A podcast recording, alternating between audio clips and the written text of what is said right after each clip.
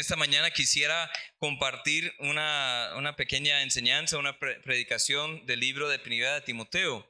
Vamos a la carta de Primera de Timoteo, estaremos en el capítulo 1. Primero de Timoteo.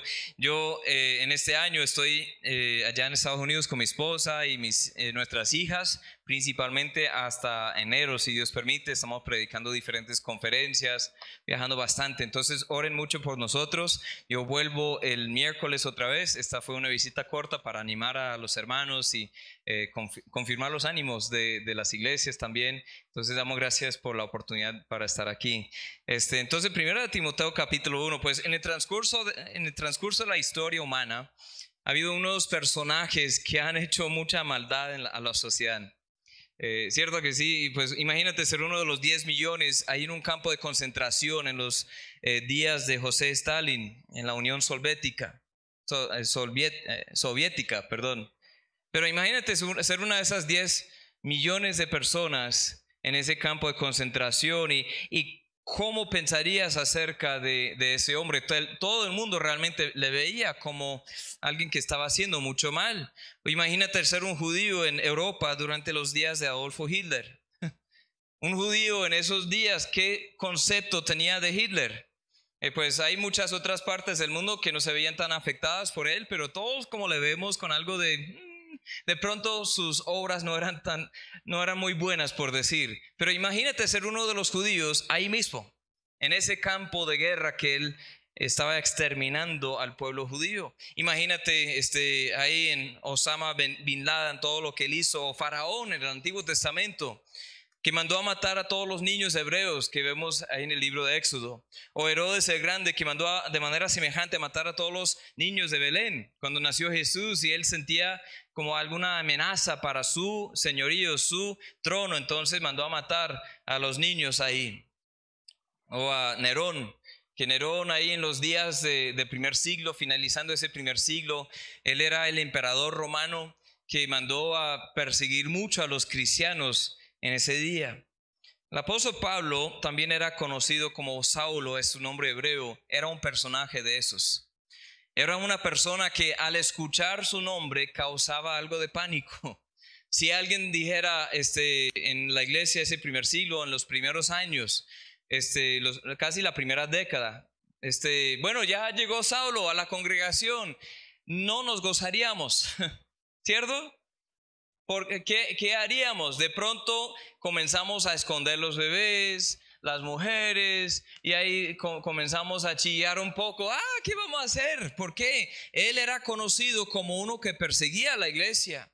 Y era fuerte en eso y lo hacía en nombre de Dios, pero ese era el testimonio, el pasado de Saulo o de como lo conocemos más, el apóstol Pablo. Pues ahí en el contexto de Primera de Timoteo, toda esta carta, esta epístola, eh, cuenta que hay confusión en Éfeso y hay que, usar bien la ley, y pues nos lleva a vivir una vida centrada en el Evangelio y, y pues una, ser una iglesia centrada en el Evangelio y bien, bien fundada y con buen propósito. Pero la clave ahí que vemos en este texto especialmente es que Dios puede salvar y transformar a cualquiera. ¿Lo creemos en esta mañana? Lo decimos que lo creemos, pero a veces por nuestras obras demostramos que no. Dios puede salvar a cualquiera porque así hizo con este hombre Pablo. Vamos a considerar su testimonio aquí en 1 Timoteo 1, comenzando con el versículo 11 hasta el versículo 17. Así dice la palabra de Dios.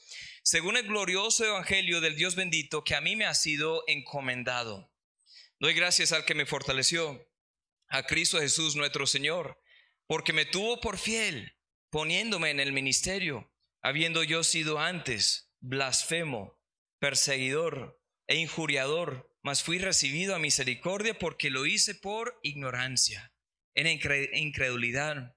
Pero la gracia de nuestro Señor fue más abundante, con la fe y el amor que es en Cristo Jesús. Palabra fiel y digna de ser recibida por todos, que Cristo Jesús vino al mundo para salvar a los pecadores, de los cuales yo soy el primero. Pero por esto fui recibido a misericordia, para que Jesucristo mostrase en mí, el primero, toda su clemencia, para ejemplo de los que habrían de creer en Él para vida eterna. Por tanto, al Rey de los siglos, inmortal, invisible, al único y sabio Dios, sea honor y gloria por los siglos de los siglos.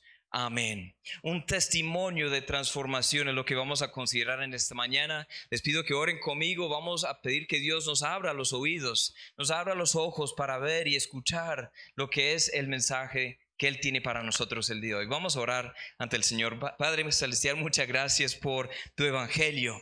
Gracias porque cambia vidas. Gracias porque cambió mi vida, Señor. Y por eso estamos aquí todos.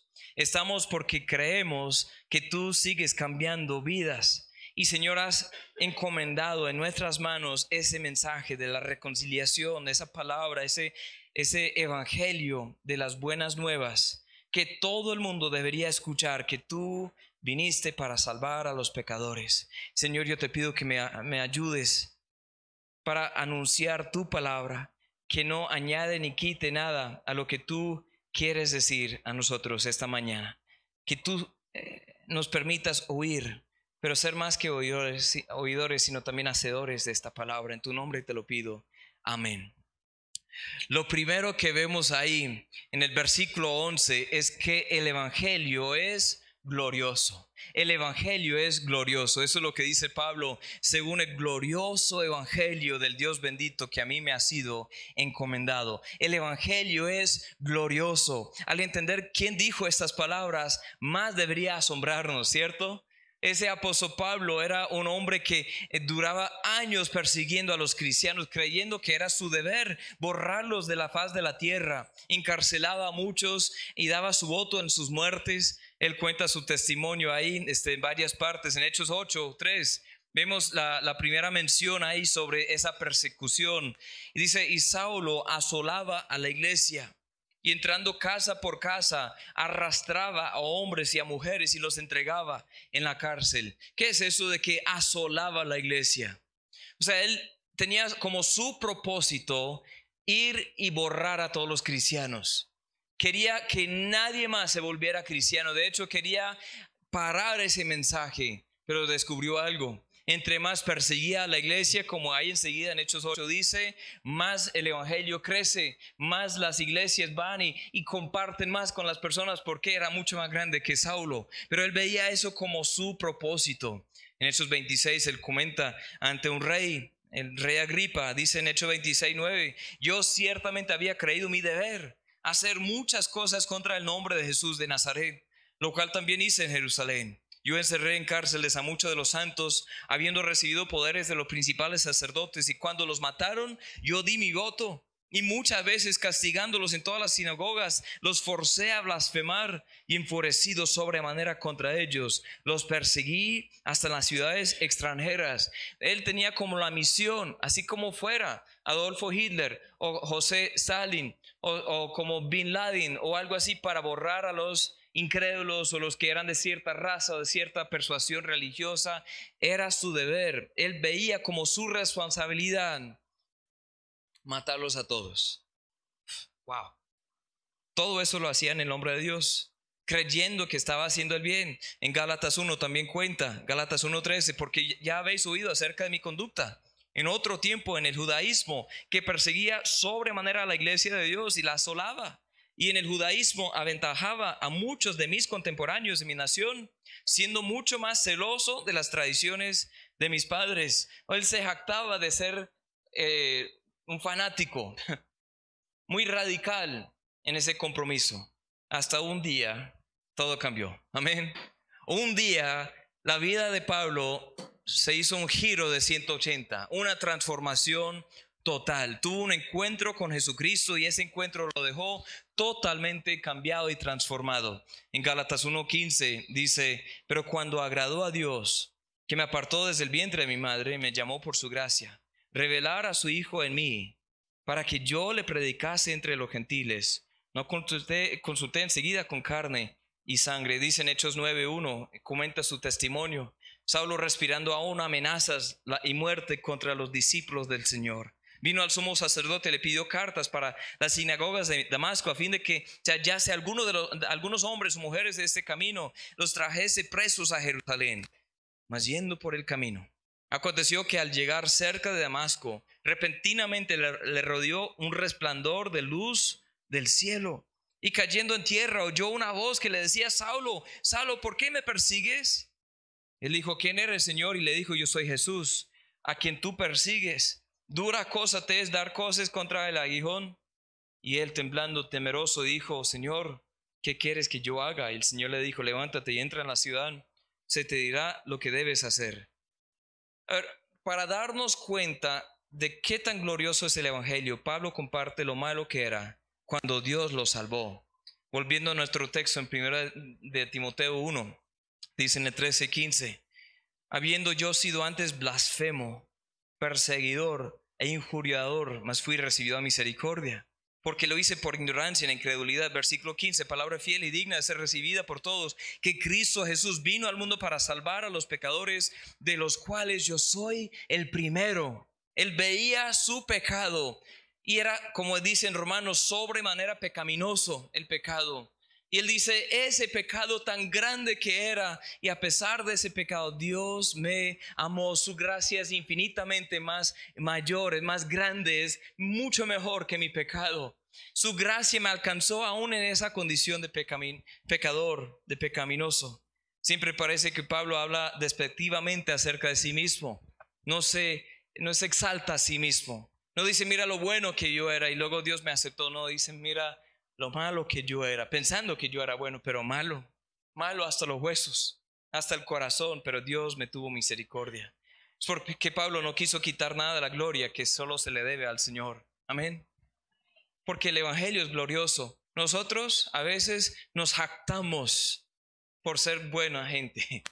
Nos actamos así como los fariseos, que ese fariseo que entró al templo y Jesús cuenta la historia como ese fariseo se levantó en pie y ahí al lado estaba el, publicano, el pecador, que todo el mundo reconocía como pecador. Y él estaba ahí escondido en un rincón del templo llorando, pues golpeando su pecho diciendo, este, ten piedad de mí, Señor, un miserable pecador, ten piedad de mí, pero nadie más le oía. Pero el fariseo que hacía, gracias Señor porque no soy como este. ¿A quién salvó Dios? Al otro. Porque Dios no puede salvar a una persona que no necesita salvación.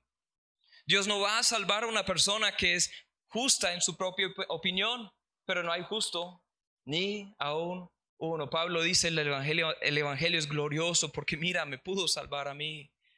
Cuando compartimos nuestro testimonio, ¿quién es el héroe de nuestro testimonio? ¿Quién es el héroe? A veces decimos, pues yo me esforcé, yo buscaba, yo y yo, y bueno, el Espíritu Santo estaba realmente llevándonos en un camino y convenciéndonos del pecado, de justicia, de juicio, y, y nosotros a veces ni siquiera mencionamos que es Dios que nos salva. Miramos un testimonio de transformación en nuestras vidas y a veces una persona era adicto y ahora no. Y luego dice, yo superé las adicciones. ¿En serio? No, es solo Dios que salva. Y el Evangelio es glorioso porque trata con la gloria de Él. Debemos quedar asombrados ante la magnitud del Evangelio. Efesios 1.6 dice, para alabanza la gloria es su gracia con la cual nos hizo aceptos en el amado. Efesios 1:12, a fin de que seamos para alabanza de su gloria, nosotros los que primeramente esperábamos en Cristo. Efesios 2:7, para mostrar en los siglos venideros las abundantes riquezas de su gracia, en su bondad para con nosotros en Cristo Jesús. La salvación, ¿de quién se trata nuestra salvación? Es de Él. ¿A quién glorifica? Debería ser a Él, amén. El Evangelio es glorioso porque Él es glorioso. Y Pablo dice, no, este evangelio glorioso, wow, no lo puedo creer que Dios pudo salvar un vil pecador como yo era. El evangelio no solo es el comienzo de nuestra vida, es nuestra vida. No solo es ese primer paso para la vida cristiana, el evangelio es la vida cristiana. Muchos de ustedes están aquí en mal estado, de pronto eh, emocional, espiritual, mental, porque el Evangelio ya no tiene nada de glorioso se han vuelto muy fríos en cuanto al Evangelio y ha perdido su, su gloria el Evangelio. ¿Qué significa eso? Que a veces nos quejamos porque las cosas no van como queremos que vayan. Nos quejamos porque este, las finanzas, la salud, la familia, esto, lo otro, y, y nos quejamos porque nuestra, nuestro gozo, nuestra vida está más enfocada en, en esas cosas que en el Evangelio. Hemos perdido el vistazo al Evangelio glorioso de nuestro Dios, pero al contemplar ese Evangelio todos los días, wow, lo demás es añadura, lo demás es como la ñapa, como decimos acá. Dios ha sido tan bueno para con nosotros. Debemos darle honra y gloria al Rey Jesucristo todos los días. Como dijo un teólogo, debemos predicarnos el Evangelio a nosotros mismos todos los días. Cada vez que oramos, cada vez que nos levantamos de la cama, recordemos de dónde nos salvó el Señor Jesús y para qué nos salvó ese glorioso Evangelio, que siga teniendo su gloria en nuestras vidas. El apóstol Pablo eh, comparte su testimonio. Dice primero, el Evangelio es glorioso. Número dos, Dios puede salvar a cualquiera. Dios puede salvar a cualquiera. Él dice en nuestro texto, 1 Timoteo 1:14, pero la gracia de nuestro Señor fue más abundante con la fe y el amor que es en Cristo Jesús. Palabra fiel y digna de ser recibida por todos, que Cristo vino al mundo para salvar a los pecadores, de los cuales yo soy el primero. Pero por esto fui recibido a misericordia, para que Jesucristo mostrase en mí el primero toda su clemencia, para ejemplo de los que habrían de creer en Él para vida eterna. ¿Habría alguien demasiado perdido para que Dios lo salve? ¿Habría alguien demasiado pecador para que Dios lo salve? ¿Que Dios no lo pueda salvar porque ha hecho ciertos pecados? Yo he escuchado predicadores que han dicho, pues si uno hace este pecado o este pecado o aquel pecado, ya no hay salvación ya no puede, eh, no puede haber salvación, ya son reprobados y listo, ya cometieron pecados muy viles, pues mortales, como dicen en algunas religiones, esos pecados mortales ya aseguran la perdición de esa persona, el castigo eterno al infierno. Y nosotros a veces vemos algunos pecados como peores que otros, mientras Jesús dijo el único pecado no perdonable es la blasfemia contra el Espíritu Santo, es prácticamente contradecir lo que hace el Espíritu Santo, que es llevarnos a Cristo, es llevarnos a Cristo. Pero habría alguien demasiado perdido para que Dios no lo pueda salvar mientras viva la persona. No. La actitud de Pablo es que si Dios lo pudo salvar a él, el más vil pecador puede también salvar a cualquier otra persona. Si Dios pudo salvar a Pablo, dice yo, yo era el, el, primero de los pecadores, pero por eso Dios lo, lo salvó para ejemplo de los que habrían de creer. ¿En qué sentido? La gente al escuchar el testimonio de Pablo, habiendo conocido a ese testimonio de Saulo, ese testimonio de perseguidor de la iglesia. Y luego ven a Pablo predicando el evangelio que antes odiaba. Wow. Si Dios pudo salvarlo a él, hay esperanza para cualquiera. Amén. ¿Lo creemos, hermanos?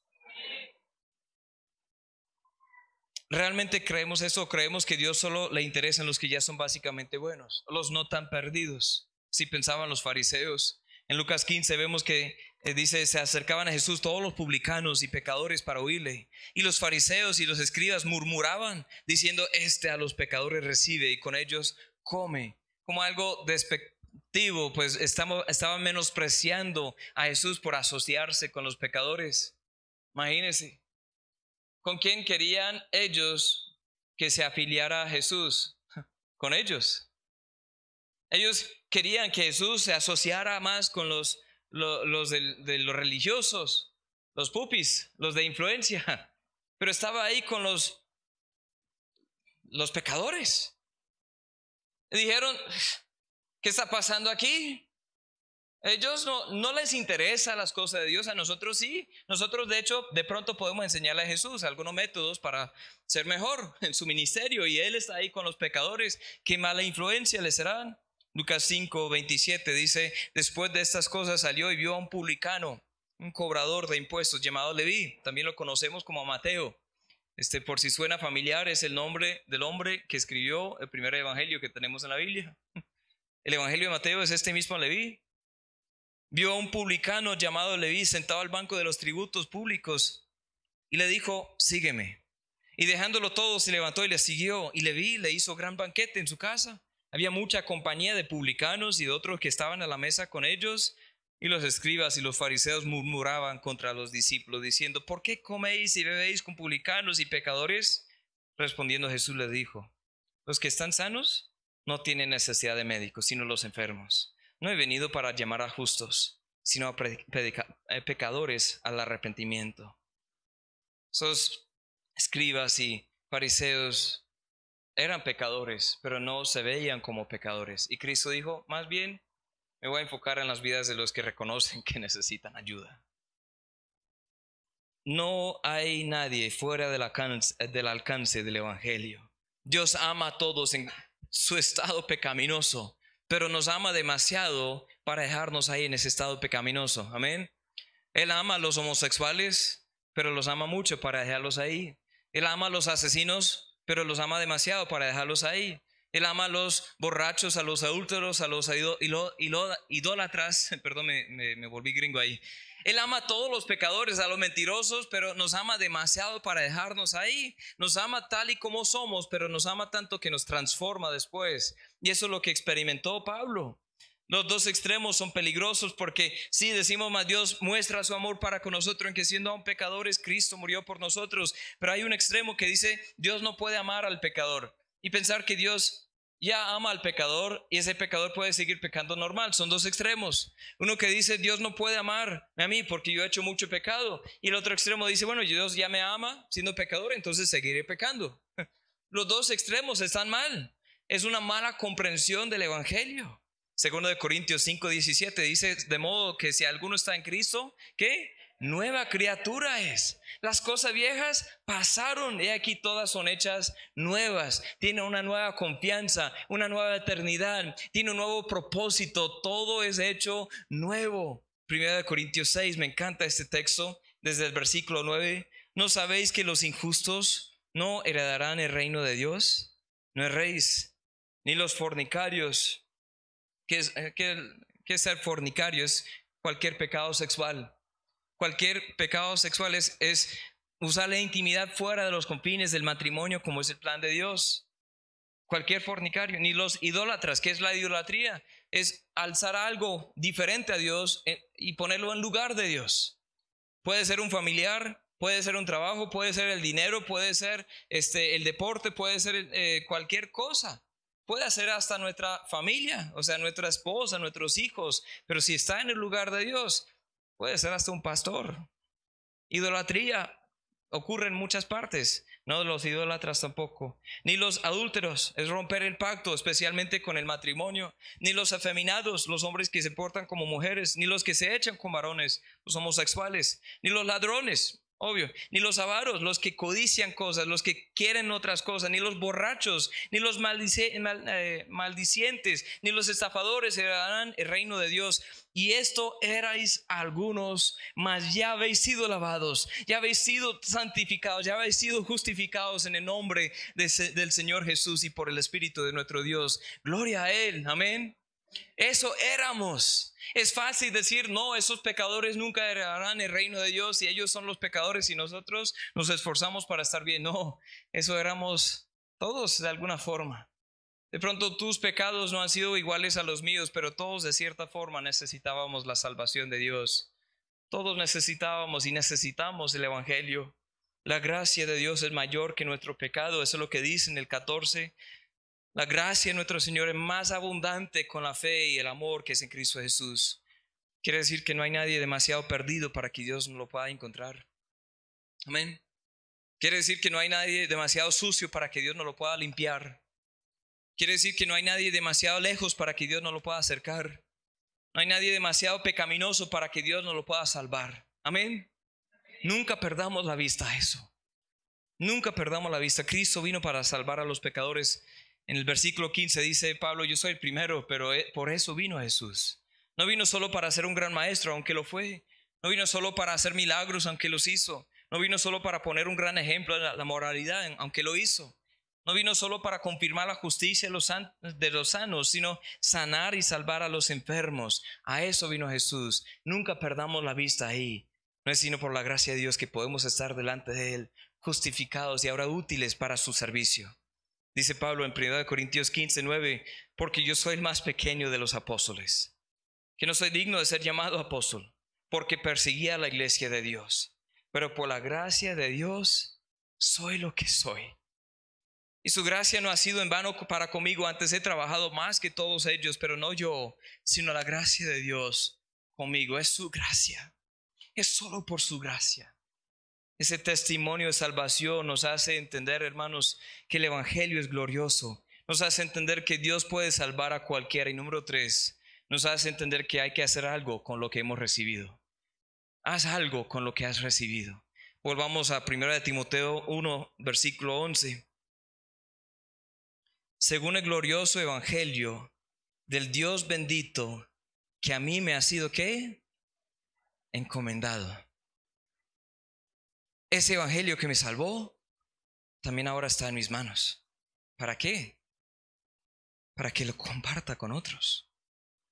Y luego dice, doy gracias al que me fortaleció, a Cristo Jesús nuestro Señor, porque me tuvo por fiel poniéndome en el ministerio. ¿Qué ministerio? El servicio, ¿qué servicio? De llevar el mensaje a otras personas. Habiendo yo sido antes todo esto lo que hablábamos y Dios me salvó y que Él vino a salvar a pecadores, y dice, dice en el 16, por eso fui recibido a misericordia para que Jesucristo mostrase a mí el ejemplo para los que habrían de creer. ¿Cómo van a creer? Por el testimonio de Él. Y luego dice, es para la gloria de Él. Ese evangelio nos ha sido encomendados a todos los que hemos sido transformados. Amén. Ese evangelio ha sido encomendado a todos los que han sido transformados. La conclusión de Pablo aquí es compartir su testimonio de transformación que ahora vive con un propósito especial y nosotros también lo tenemos. Me ha sido también encomendado el Evangelio. Cristo Jesús me puso en el ministerio también. El deseo de Cristo es que el mundo sea salvo y también llega a ser mi deseo. Mostró en mí Cristo su, su clemencia para ejemplo los que habrían de creer. Yo les comento que mi testimonio es de estar en la iglesia, un pecador más en la iglesia yéndose para el infierno durante años, sabiendo cosas acerca de Dios, sabiendo textos de la palabra de Dios, cantando las canciones y conociendo los conceptos del Evangelio, pero no creyendo en el Evangelio, creyendo más en mi justicia. Pero si Dios me pudo salvar a mí, un fariseo más, también te puede salvar a ti. Amén. Yo hablo con las personas, me encanta escuchar cómo llegaron a entender y creer el Evangelio. Hay un hombre que me estaba diciendo, yo era, yo era un asesino, un sicarato, un sicario, perdón, un sicario. Yo maté a muchas personas, pero Dios, me salvó. Me dijo hace días,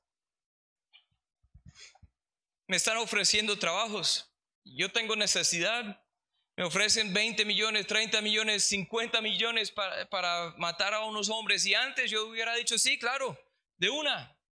En dos días ya he hecho el trabajo. Y necesito la plata y creo que sería malo aceptar el trabajo, ¿cierto? Sí, sí. Ya no tengo ni el deseo de entrar por ese camino. Antes yo era adicto a, los vicios y a las mujeres y todo, pero ahora yo quiero vivir para Dios.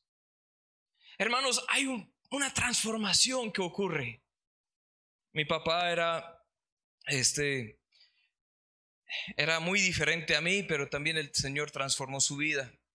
Él era uno de los viciados andando de fiesta en fiesta, fumando y, metiéndose cualquier droga, cualquiera de, las nuevas drogas que estaban saliendo en los años 70.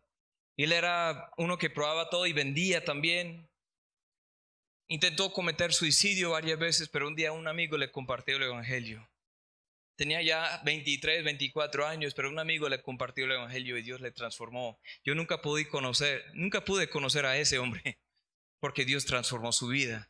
Me comentan cómo era su historia. ¡Wow! No lo conocí porque yo solo conocí a, Richard Vance transformado. Ustedes solo han conocido a Aaron Vance transformado y siendo transformado día a día, de gloria en gloria.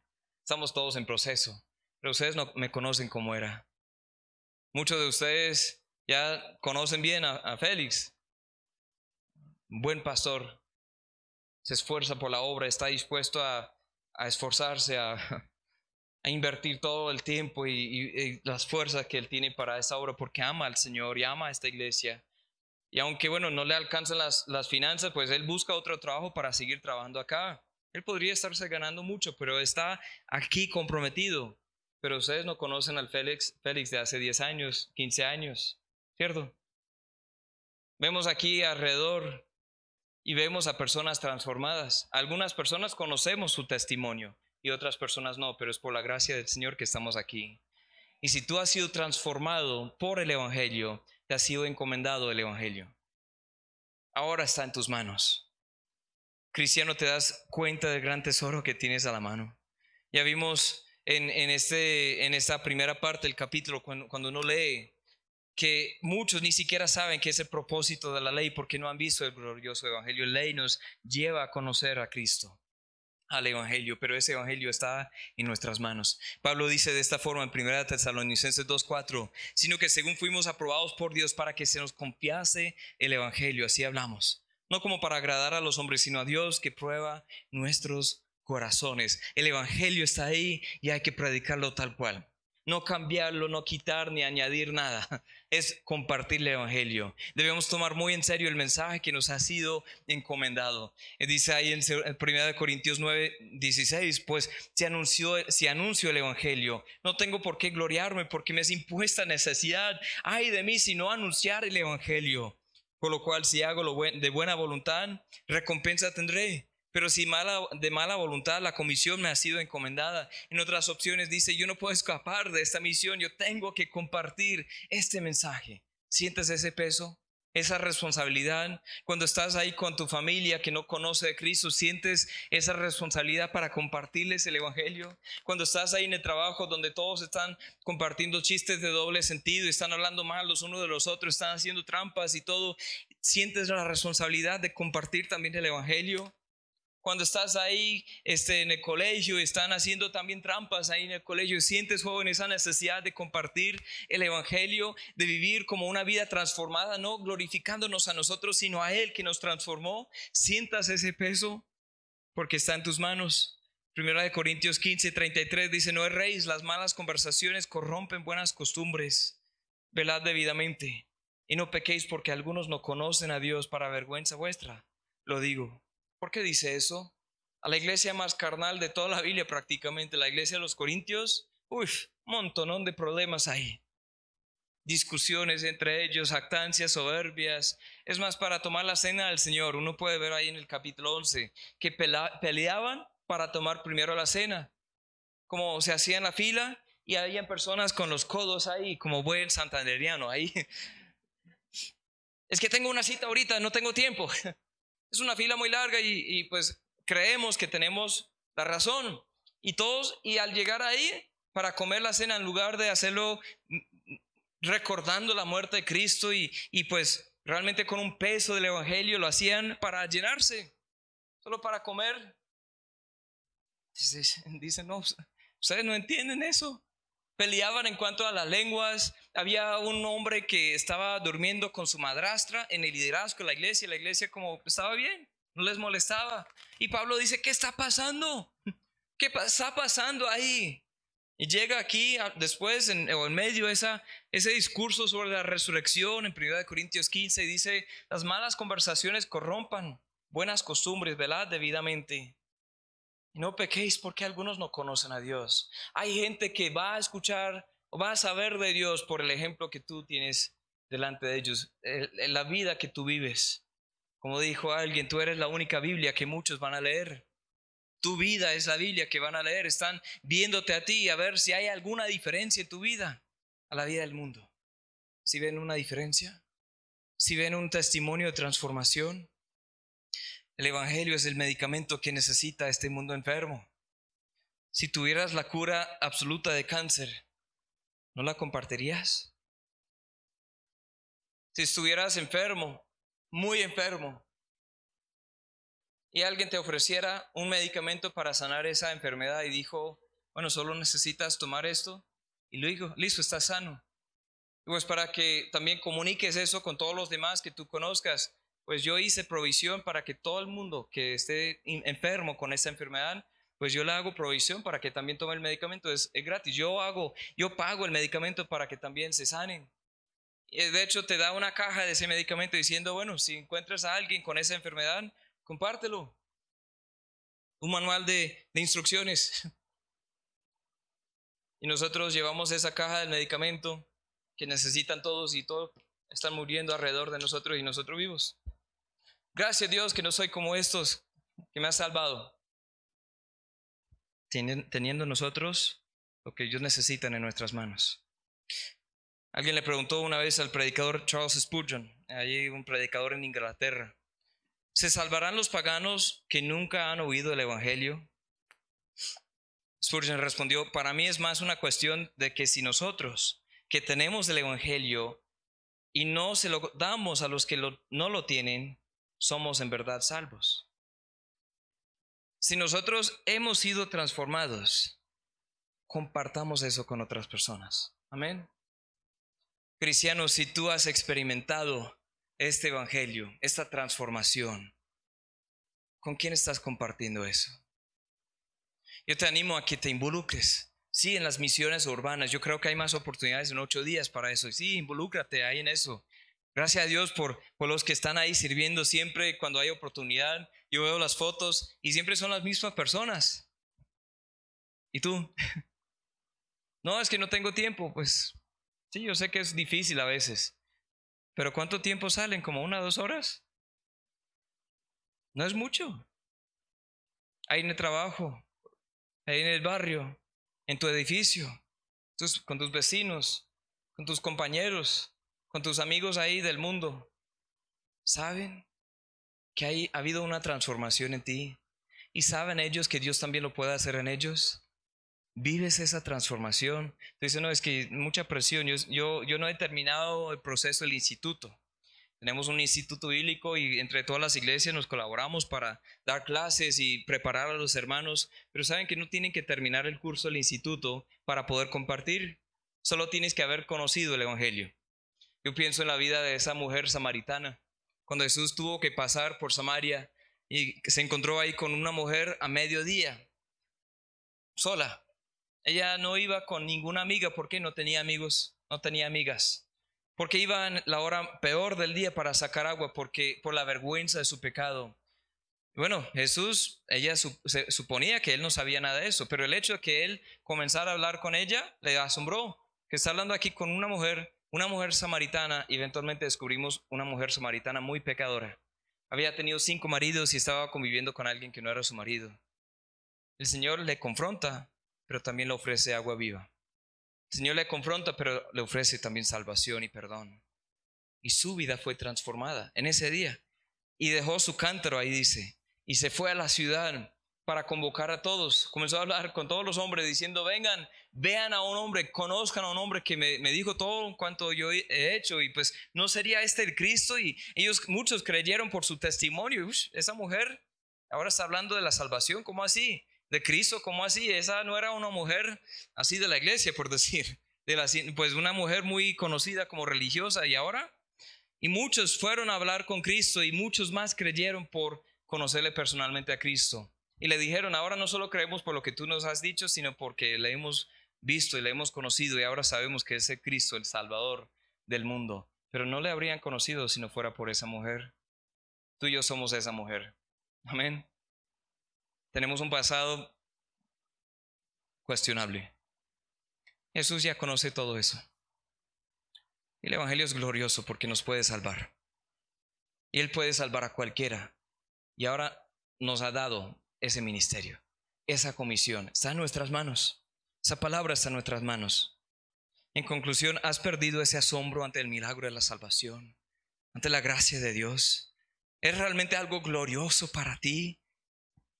o ya no. Acuérdate de dónde Dios te salvó. Acuérdate que ha sido por su gracia, no por tu mérito que te ha salvado. Acuérdate que Él es el rey que se hizo siervo para salvarte a ti. ¡Wow! ¡Wow! No lo merecíamos, pero wow, Él nos salvó. Hay algunos aquí que de pronto necesitan que alguien se les acuerde que Dios puede, sí puede salvar al más vil pecador. Puede salvar a aquella persona que anda en un desenfreno de pecado. Esa persona con muchas adicciones. Eh, puede salvar a esa persona que lucha con esos pecados secretos. Nadie más sabe. Puede salvar a aquella persona viciada con todo el mundo eh, menosprecia. Puede salvar a aquella persona soberbia que aún no entiende su necesidad. Puede salvar a aquella persona que anda buscando amor y perdón, no encontrándolo por ningún lado. Puede salvarte a ti. Te puede salvar a ti. Amigo, si has oído hoy su voz, no endurezcas tu corazón, arrepiéntete y cree en Él para salvación. Si tú no eres salvo, si de pronto tú has sido una persona religiosa como lo era Pablo, haciendo pecados sí, pero queriendo hacer lo correcto, reconoce que has pecado, has ofendido a un Dios santo, pero también ve que Él te puede salvar a ti. Él ya hizo provisión para tu salvación.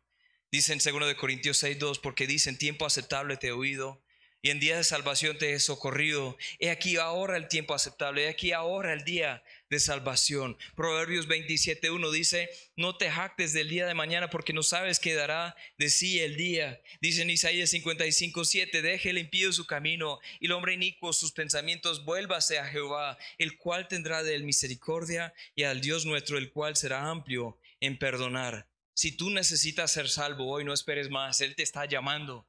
Tú sientes ahí que el Espíritu Santo te está diciendo, eso es cierto, tú necesitas hoy arrepentirte y creer de verdad. Y los argumentos están ahí, pues todo el mundo ya piensa que yo soy creyente y ahora sí digo que es... No importa qué dicen los demás, qué piensan los demás, lo que importa es tu eternidad ante el Señor. Tú escuchas ahí, tú necesitas ser salvo. Ese es el mensaje que necesitas. Y ahí los argumentos se levantan. No, pero el pecado que yo hice es demasiado, demasiado grande. Dios no, nunca podría perdonarme. Porque yo he hecho tantas cosas viles. Es precisamente a esas personas que Dios ha venido a salvar. Amén. Él te puede salvar a ti. Escucha su voz. Escucha su voz. Tú dices, no, pues yo creo que soy básicamente buena persona. No. Mira a la luz de la ley que somos pecadores todos, pero a pesar de ese pecado, Dios nos tiene misericordia y nos quiere salvar. ¿Cómo nos puede salvar? Porque Cristo ya pagó la deuda. Cuando Él murió a la cruz, no fue por accidente, no fue porque los judíos lo mataron o los romanos lo mataron, no fue porque ninguno lo matara por accidente o porque, ups, se arruinó el plan. No, era el plan desde antes de la fundación del mundo que Él muriese en la cruz del Calvario por ti y por mí y por el mundo pecaminoso. ¿Por qué? Para así reunir los requisitos de justificarnos, perdonarnos y apartarnos como un pueblo para Él. Amén. ¿Ya has visto el glorioso Evangelio? Cristiano, ese mensaje está en tus manos. ¿Con quién lo vas a compartir? Padre, muchas gracias por tu gracia. Gracias porque tú eres fiel. Gracias porque tú eres bueno. Gracias, Señor. Y ahora, perdónanos por jactarnos a veces pensando que estamos bien o por el hecho de estar no tan malo como otros, por eso nos has salvado. No, Señor. Es solo por tu gracia. Renueva en nosotros el gozo de la salvación, un asombro por la salvación. Ese evangelio, Señor, que sea glorioso, que lo veamos con ojos abiertos y que veamos a ti, Señor, nuestro Señor y Salvador, el autor y consumador de la fe, el cual por el gozo puesto delante de ti, Señor, sufriste el oprobio, menos eh, sufriste esa, esa, ese pecado, esa condenación en la cruz. Moriste ahí por nosotros y ahora estás sentado a la diestra del Padre. Señor, permítanos enfocarnos en ti, en tu Evangelio, y así glorificarte siempre, pero también hacer algo con lo que ha sido encomendado en nuestras manos. Ese mensaje está aquí. Yo te pido que, eh, que la persona que necesita hoy creer, que no espere más, que hoy mismo clame a ti, en este mismo momento, Señor, que invoque tu nombre. Tú ya estás convenciéndole, solo toca que se arrepienta y crea que te acepte, Señor, que te reciba como su Señor y Salvador. Yo te pido que en este momento, que no espere más, que te clame a ti. Y para nosotros los cristianos, permítenos servirte con un corazón sencillo, Señor. Un corazón entregado a ti, queriendo que otros conozcan lo que hemos conocido en ti. En tu nombre te lo pido. Amén.